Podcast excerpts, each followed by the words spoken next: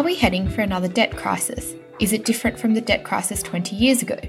At the 2019 Australasian Aid Conference, Masood Ahmed, president of the Centre for Global Development, discussed growing debt in low income countries and contemporary challenges in development finance. Listen on to hear him speak about what is driving debt in low income countries, what can be done to reduce the risk of a crisis, and policies that could limit the possibility of a prolonged crisis. Thank you very much, uh, Chris, for those very kind words. Thank you, Stephen, for inviting me to, to be part of this great conference of yours. And uh, my predecessor, Nancy Birdsall, uh, was actually here last year, for those of you who were at the conference last year. And, and she talked about the issue of a struggling middle class around the world. And uh, so it's, uh, it's really a privilege for me to be able to participate in, in the conversations that uh, you're having. Um, I wanted to uh, remind ourselves of the keynote address yesterday with Donald Kaberuka. I'm sure many of you were here for that. And uh, Donald kind of painted a, a picture of the diversity of challenges that Africa faces. And, and uh, uh, in that context, uh, he alluded a couple of times to this issue of, of debt. And uh, debt's a big issue in Africa, but it's an issue here, and it's an issue in low income countries. And uh, actually, what I wanted to do is to try and put that, first of all, in, in, in the context of a bigger picture. And uh, if you look at the world, just the world as a whole, in fact, what's been happening since the financial crisis, that global debt has been going up and is now higher than it's ever been.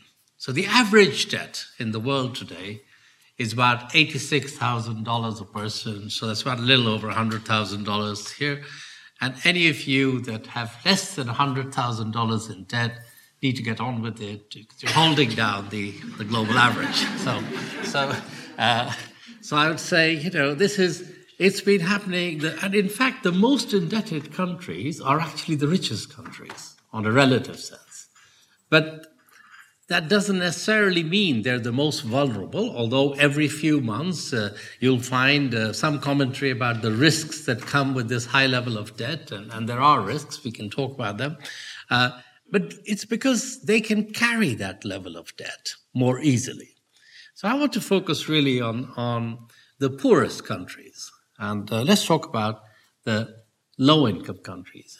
And there's about 60 of them that are in this set of charts that uh, mostly come from data that the World Bank and the IMF have put together, and uh, uh, and so I want to to use that to to make the point. And you know, there's a couple of interesting things. Some of you, um, not many, uh, some of you are old enough to remember 20 years ago we had a debt crisis for low income countries. Uh, it was called the heavily indebted poor countries debt crisis and essentially, at that time, about 40 countries, uh, not just in Africa, but uh, many of them in Africa, uh, had got themselves over a long period into having a level of debt that they simply could not service. And indeed, many of them had stopped servicing it. So they were running arrears. And, and after a series of sort of half baked attempts at trying to deal with this, by coming up with ways of stretching the maturities and then finally recognizing that you just had to write some of this debt off, even though that was something that was very hard for institutions to do, particularly the multilateral institutions to whom most of this debt was owed, to, to the World Bank, to the IMF, to the regional bank.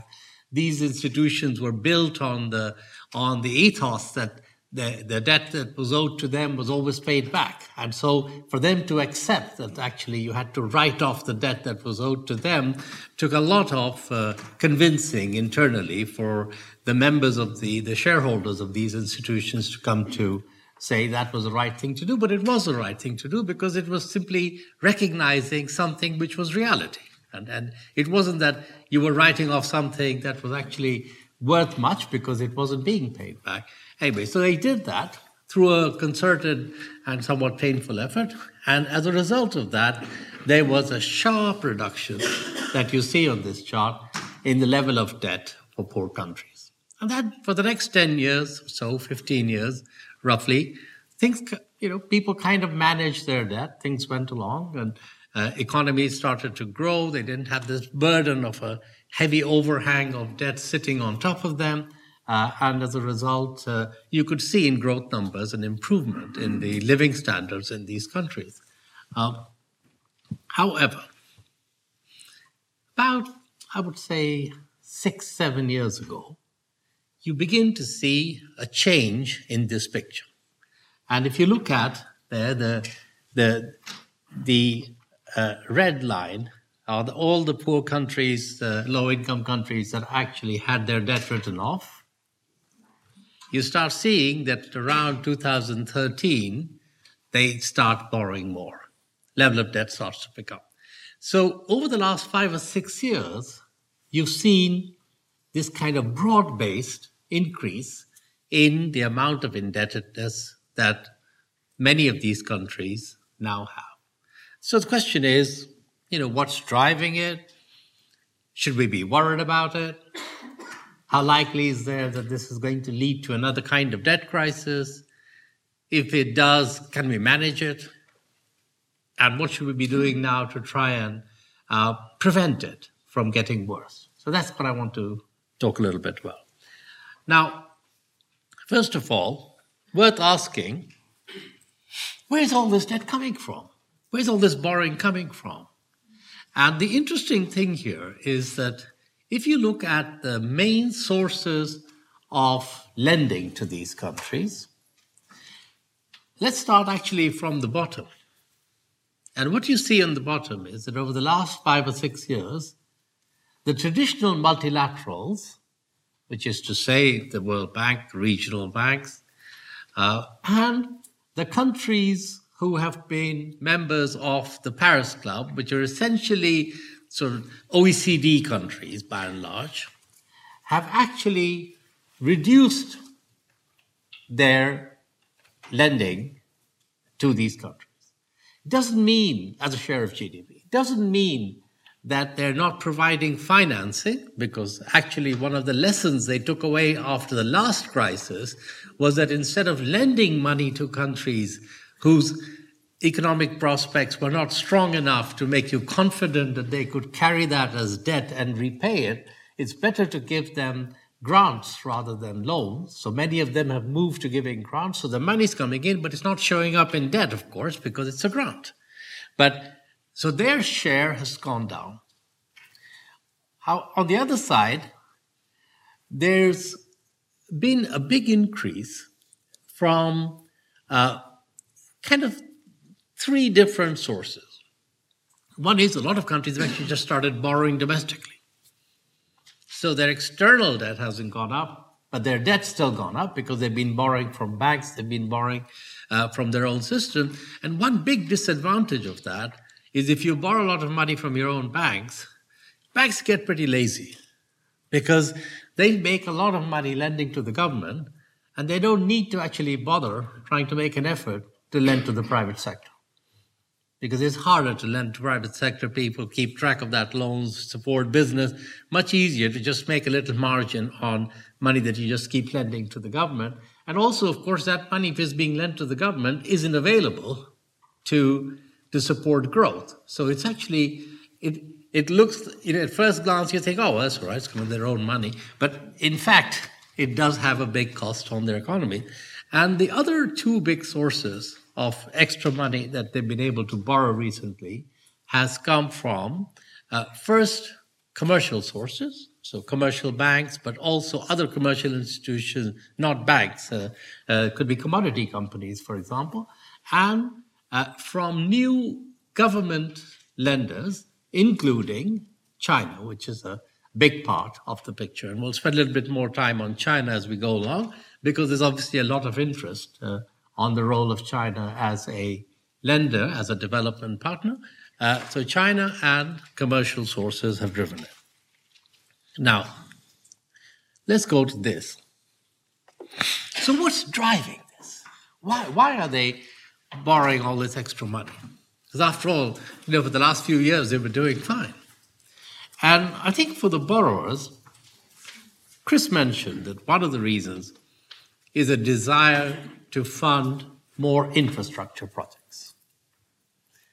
And this, in part, is because there's a genuine need for infrastructure in many low income countries. You have to go around and try and see how difficult it is to, uh, if you look at the, the, kilome- the kilometers of, of uh, roads all over sub Saharan Africa or the quality of infrastructure, even here in the Pacific, you can see why there's a crying need for infrastructure. So that's kind of one reason why countries have been borrowing it.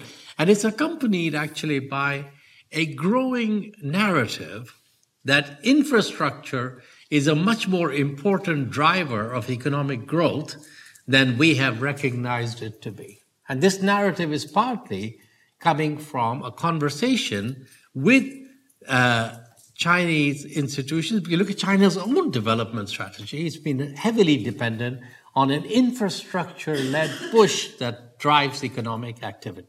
And many countries are saying, know, they've done very well out of this.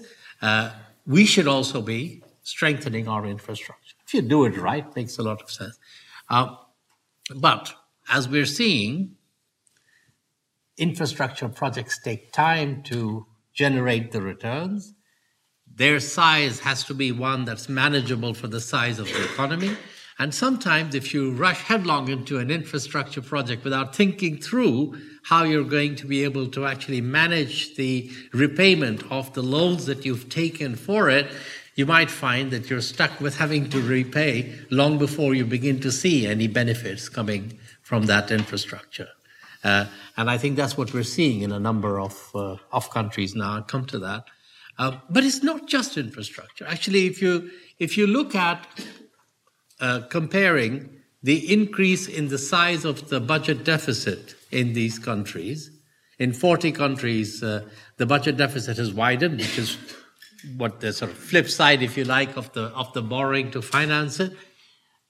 In only a third of them is that explained completely by higher funding for infrastructure. So, actually, in many countries, it's the majority, it's not infrastructure investment or, or investments generally which are driving the increased borrowing. So the second reason why people have been borrowing more is because they were commodity uh, dependent countries. The price of commodities fell in about 2014, and to adjust for that, rather than reduce spending because incomes dropped because they, they relied on commodities for revenues as the government as well, they just borrowed money and didn't cut back spending enough. So your income drops, and you, you either have the choice of cutting back your spending or you can borrow some money and, and take your time to sort of cut back spending. And that adds a little bit to the uh, borrowing. And then, you know, there's just common garden borrowing without thinking through what you're going to do with it. Uh, some corruption along the way. There's a couple of countries, you know, Mozambique's an example everybody cites now, where they took on $500 million of borrowing from a commercial bank and uh, uh, used it for reasons that had nothing to do with what it was supposed to finance.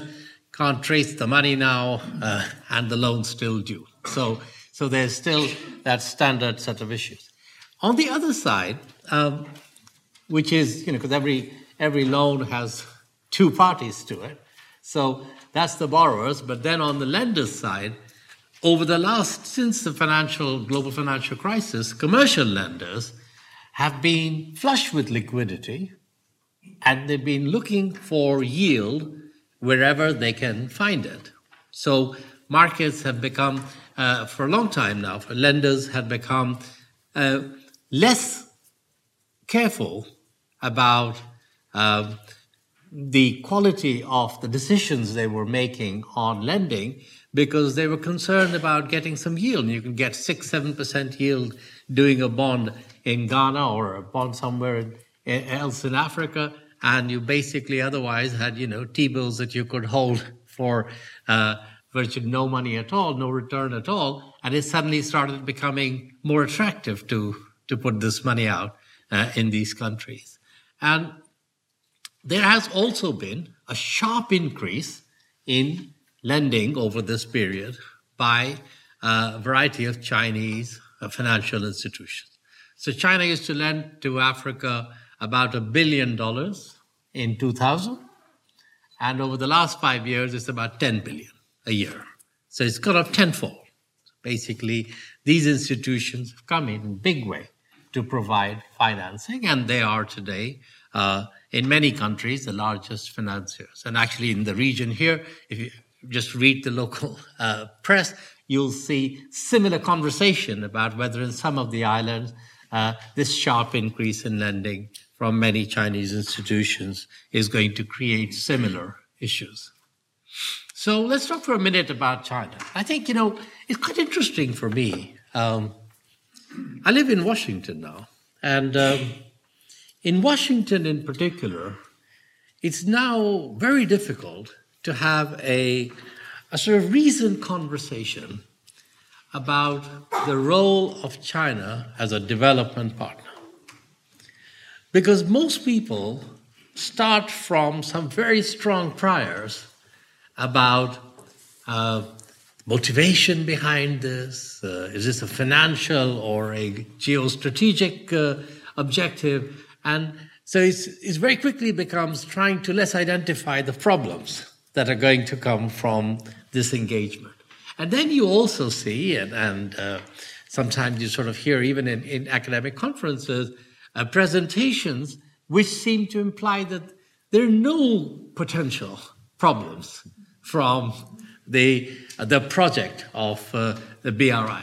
And you know, quite honestly, if you have a project that's going to be involved in huge infrastructure in 60 plus countries over a course of a decade, adding up to a few trillion dollars, it's not impossible not to have problems. It's a normal part of such a large project. Some things will go well, some things will go badly, and we just need to keep identifying what's not going well and fix it as you go along. And starting from the assumption that it's all good or all bad, it's not going to get us very far in terms of having a, a meaningful uh, conversation about it. And in fact, if you look here, this is a, a graph that was done by my colleague uh, Scott Mark. Morris. And, and what this shows, in fact, is that of the countries that are covered by the BRI, sort of 60 plus countries, in fact, most of them do not yet have serious debt problem. Some of them do. There's about eight that when this was done, I think it's a little bit higher now. Uh, but it's not as if every country where there is some project associated with the BRI has an, a, a serious debt problem today. Doesn't mean that, however, that uh, uh, in the countries where there is already a debt problem, somewhere is beginning to, to emerge, we shouldn't address them because obviously it's only through addressing them that we'll try and move forward. And then let's look at it another way, which is how big is the role of China as a lender in the countries, in low income countries as a whole, and then in the countries where there is a debt problem. So the top part of this chart, this top panel, is looking at the share of debt uh, from different sources in all uh, low income countries. And what you see there is uh, the, the big difference you see uh, between that top panel and the bottom panel, which is the, sh- the same picture, but for countries which have a problem. And what you see in the countries which have a problem is that there are uh, two, well, actually, maybe uh, three different areas of lending which have gone up disproportionately. One clearly, as you see from the sort of mustard colored bar, is the share of debt that's owed to China. So in the countries that have problems, that's really much more pronounced picture than you see for low income countries as a whole. The second is uh, uh, commercial banks. Say they, their lending in these countries has been a little bit more aggressive, a bit more imprudent. And the third, which is sort of interesting for me, is other commercial. And other commercial is a category that is relatively new uh, compared to 10 or 15 years ago, because essentially it's, as I said, it's companies like uh, commodity brokers and, and other companies who have provided funding in ways that are less clear. And, and, and part of the issue that we face with many of the newer lenders, whether it's uh, uh, whether it's Chinese institutions or whether it's these other commercial lenders, is that the information about them, the terms, the what the money is being used for, uh, is not as transparent. And that doesn't help because then it actually, in a, in a perverse way, it fuels the, the worst uh, narratives about motivation, which sometimes actually more information, more transparency would help people to, to see what this is about. So clearly, there is a significant role and, and dimension to this uh, for these set of countries that comes from the increased lending from these uh, newer bilaterals and from other sources, uh, other commercial sources. But it's not as if the whole problem can be addressed by focusing on one lender and saying that's what the cause of this issue is. So now let's say, well, should we worry? You know, is this so very interesting, but so what? And uh, so I'd say, yeah, I think time to begin to worry. Uh, so this is this is actually a uh, I kind of ignore those numbers in there because they're supposed to be percentages, and I don't understand why percentages are a very useful way of looking at countries. But anyway, the, the, this is supposed to be the 60 odd countries that are uh, low income, and the uh, since the numbers vary slightly over uh, the period, what it shows is what percentage of these countries, and you can calculate the numbers from 60 quite easily, you know.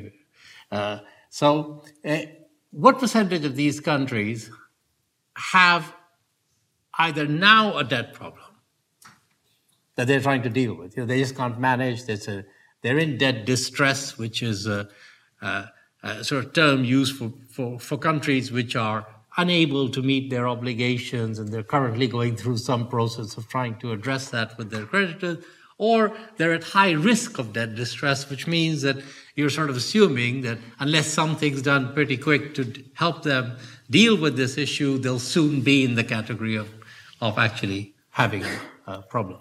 And what we have here is this is from uh, last year, but basically, um, this is from the IMF that uh, uh, about 24 countries either had a problem now, couldn't deal with it, or were at high risk of having a problem. And uh, they've just updated this last uh, month, and that number of 24 countries has become 30 countries. So it's getting worse, not better. And uh, I think that's so significant enough number of countries, 24 or 30 out of 60, that we should think, uh, begin to worry about it as something that requires a bit more attention than it's been getting until recently. So for the last six months, everybody's now focused on the debt problem, low-income countries. What has what surprised me, and I have to say, uh, you know, a little bit, uh, I'm still struggling to find a good explanation for it, is uh, this problem, as we saw earlier, has been building up since 2013. And it, it wasn't until about 2017, 18 that we really started focusing on it and saying, gee, this is actually a significant number of countries have a problem. And, and sort of my question is, maybe we should have got onto this just that tiny bit earlier. Uh, anyways, so could it get worse? I think there are three good reasons why the picture we see is likely to be uh, an underestimate of how bad it is and how much worse it could get. The first is that the standard problem that actually the whole world talks about when we look at the high level of debt now, which is that interest rates have been very low, global economy has been doing well, so everybody can sort of carry more debt than you would be able to comfortably if interest rates went up a bit and if uh, your export prices came down because the world didn't wasn't doing as well, and so commodity prices, export prices went down a bit. So you can imagine that with an outlook for the world, I think "Darkening Skies" was the, was the, the, the title of the World Bank report that, that Chris cited.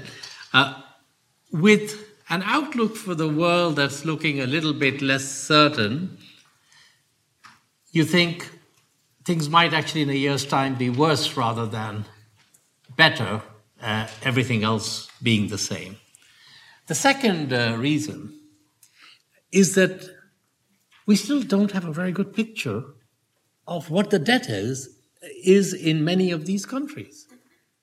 So if you look at many of these countries today and say, do we know with some degree of confidence what is the debt and what are the contingent liabilities that they have? We don't. And what we're discovering is often it's in the context of the problem when they can't meet their debt servicing obligation that the problem that the stock of debt that these uh, uh, loans that have been taken on suddenly become uh, clear so partly it's because a lot of the borrowing is being done not by ministries of finance, which have traditionally been the sort of keepers where everybody came together and you know you had sort of somebody who was aware of all the debt that the country, the government owed. Now, in many countries, state-owned enterprises, whether they're electricity companies, utilities, other kinds of companies, fishing companies, they've been contracting debt with a government guarantee, but this hasn't actually been communicated to the people who are supposed to be keeping an aggregate picture of that debt. So we're discovering these liabilities even as we move forward. And even today, we don't have a very complete picture. So that's kind of one reason why it's unlikely that we're going to discover in a year's time that some things we think are on the books are not on the books. The more likely thing is there are some things that are not on the books which are going to appear on the books in a year's time uh, when it comes to uh, obligations. And then the third reason is that if you look at what are called the debt sustainability analyses that are done to look at whether the debt level is manageable or not. And what this does is it takes a level of debt, takes what additional loans are on the books, when they're likely to have to be repaid, and then it makes a set of projections of your growth rate and your exports and your budget adjustment and how much you're actually going to cut back your fiscal deficit, and then looks at it to see if, you know, this is something that's going to add up or not add up. But in the problem with this is that uh, if you look at the assumptions that are being made about growth, about export, about the degree to which governments are going to be able to uh, adjust their spending, raise their revenue, to cut their uh, budget deficits, many of them are quite heroic. So they are actually they are based on a future that is very different from any past. And that's all right. I mean, you know, we all live in this world where tomorrow's going to be very different. But you got to worry whether it's a good basis on which to make policy. So, so I'm kind of a little bit more cautious, and, and my feeling is that if you sort of mark down some of those assumptions, then the size of the potential problem gets a bit larger. So, for all these reasons, my view is that it's 30 countries now it's likely to be somewhat more than 30 in, in a year's time when you have the same conference next year and you have a panel session somewhere on, on this topic. So suppose there is this problem. How easy will it be to resolve it? You know, so we've sort of realized there's a problem. It's likely to get worse. Now the question is, can it be fixed? How difficult will it be? Fixing debt crises is always difficult, whether it's an individual, company, country, group of countries, because it really is a result of trying to, first of all, take your losses. You know, people have to take losses. And secondly, when there are many creditors involved, it requires an agreement on how those losses are going to be shared amongst the different creditors. And when we had the HIPC crisis, and I've spent a couple of years of my life uh, working pretty much all the time on the HIPC crisis, um, a lot of the debate was amongst creditors on how to share the losses that they knew they had to be taken as a collective. So, one part of the debate was an argument about how much to take as a loss. So, how much should the countries that had borrowed actually try to pay back as opposed to recognizing that that had to be written off? And then once you'd agreed on a number, let's say, say 100 have to be uh, taken off the books, then the second argument is on what basis are we going to share this? Everybody going to take an equal cut in terms of our outstanding loan? Are some people going to have to take more of a hit because they were irresponsible in relation to others? And you can see that same dynamic playing out even more difficult here because it was a little bit easier last time because most of the creditors either directly had money due to them or indirectly through the organizations that they collectively were the shareholders of. So, in a way, if it was owed to the World Bank, it was sort of owed to the shareholders of the World Bank. So, it was a little bit easier. Now you're going to have a difficult conversation because if you look at comparing 2007 2016 and i'm not even comparing this to 2000 which is the the old HIPC you see how much more is now owed to creditors who don't sit in the same club of creditors and don't feel that there's a commonality of interests and perspectives. So you can imagine a conversation when a country runs into a problem where somebody comes along and says, Well, I'm sorry, you know, we have actually been reducing our share of the debt over this period. And somebody else has come along and lent a lot of money. I don't see why we, the more prudent creditors, should have to take any kind of hit because it's not our behavior that has led to this problem.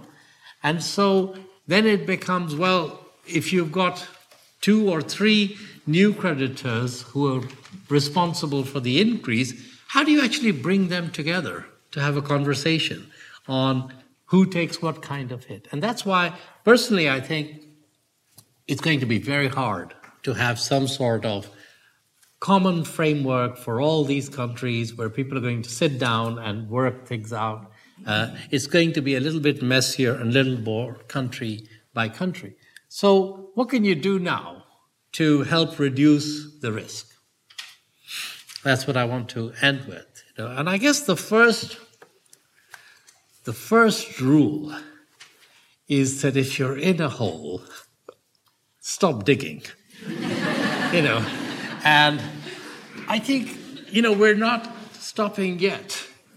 So when I look around, I actually see countries that are in this hole and lenders that are, you know, kind of helping them uh, get there, continuing to dig.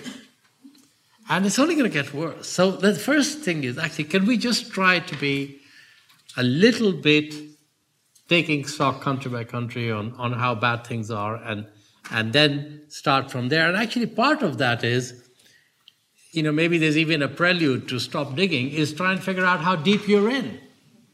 So, the first thing I think we need to do as a matter of some urgency, and I really don't see why we can't do this by the end of this uh, year, is for all of these countries to have a pretty clear picture of just what the obligations are. Because as I said, we don't really know very well. Second thing I would say is then try and do a debt sustainability analysis that is not based on assumptions about the future that are so much more favorable than the experience of the past. And then think the the there are really three groups of actors here, right? So there's the countries themselves, the people who are lending them the money, and there are these international financial institutions who have a responsibility to try and keep the global financial system and to help the countries manage this problem. And each of them have some set of things to do. So as I said, the countries themselves, uh, first thing is try and get a handle on what it is that they actually owe. Uh, second thing is that you know I think it, now is not a bad time to actually go back to the rules where you can't make commitments on behalf of the government unless you've been authorized to do so. So, you know, it's, it's and, and that's still happening. So, you know, this is something that actually could relatively quickly uh, come together and, and just apply better uh, condition, better sort of uh, more rigorous criteria for, for looking at new projects. I don't think that you can avoid exploring how to deal with uh, a resolution mechanism. So it's going to be hard, and I, you know, I personally think it's going to be quite complex to to find a new mechanism that brings in China, it brings in the OECD countries, brings in the new lenders into one framework. But we need to start that conversation. Uh, and my one piece of kind of my own thinking on it is that we should do that not by saying we have a framework, you must now come and join it if you're a lender. We actually have start by saying, you know, we have a new structure in which there are a new set of lenders, and we have to figure out what's the best way we can resolve this issue, which affects us all, uh, in a way that the new and the old can both feel some degree of ownership for it. And, and this is not just an issue for debt, it's an issue for a lot of things in the global financial system where our attempt to bring in new players is essentially by saying these are the rules of our club. You know, and if you'd like to be a member, you need to subscribe to these rules. And of course, sometimes the new members are way bigger than than the people who are trying to set the rules of the club. And so you have to actually say, well, you know, maybe it's a different question. Maybe the question is the world has changed, you've got a whole different construct of who are the players. Can we now figure out what are the rules of, of uh, managing our collective endeavor in, in support of whatever objective, global financial stability, trade, uh, whatever, in a way that responds to the this new uh, construct. And I think that's a, it's, a, mindset issue as much as a uh, technical issue. So I would say this is kind of like a global picture, but as many of you know far better than I, you know, the same questions are being posed in the region about a set of small uh, island countries in the Pacific where you've got, again, same sorts of issues about a very sharp increase in debt, questions about where that debt has come from, issues of whether some of the infrastructure projects that are being put in place are going to be are based on economic or financial criteria that are uh, uh, objective and trying to figure out also how one can give those countries some support in thinking through the options that they have and the consequences of those options. So I hope we can have a conversation that's uh, both taking into account that perspective, but also looking at it in a broader global sense. And as Chris said, I think there was also some bit, uh, maybe this was Stephen who put this in, and any other questions. So, uh, so I'm very happy to, for us to have a conversation that builds on debt but goes beyond it to development finance. Thank you very much.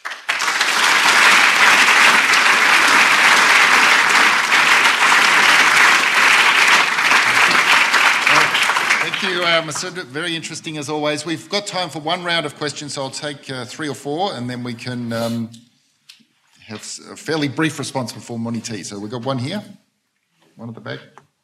Um, start here.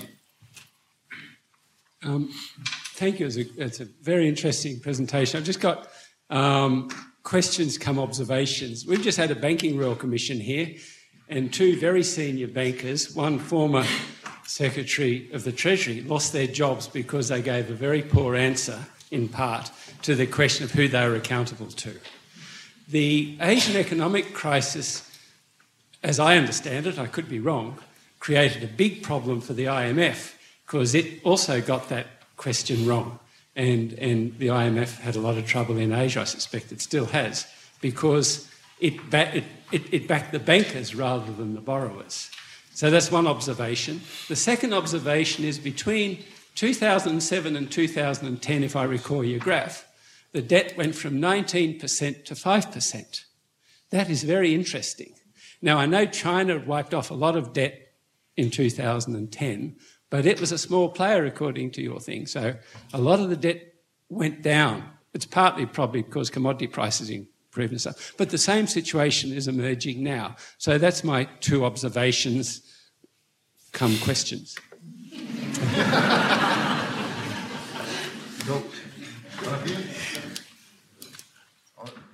Yeah, thanks very much, Dr. Ahmed, for your excellent exposition. Um, you made reference at the beginning to the writing off of debt, and uh, you appeared. It appeared to me at the time that this you thought you thought this was a good solution, um, but you didn't say too much about the framework in which writing off took place, the negotiation between lenders and this sort of thing. Can we learn lessons today from the framework which was used at that initial writing off of the original, of the earlier debt? Any female want to ask a question? First female hand, there. Thank you. Um, the Australian government's just announced a new infrastructure investment facility for the Pacific. Uh, my first question is around that. I wondered if you would have advice for them uh, on this final graph, uh, graphic around reducing the risk, what trigger points, what guidelines you would suggest they put in place. And the second question was your observation that um, that the shared value base that used to be with the Paris Club and multilaterals has dispersed. And what do you think can be done to find a shared value base? Why don't we go with those? Okay. Well, I'll take the first two observations as observations. Um, because they're very big, they're very big uh, uh, issues, and we can have a long conversation around it, and, and, maybe we'll do that during the tea. But I think let, let me do the other two, which uh, then we'll come back to that. The, I think the question is a very good question of what are the lessons that we learned from the last uh, crisis for low-income countries, and actually you could also argue what are the lessons that we learned from debt crises with other sovereign debt problems in, in middle income countries.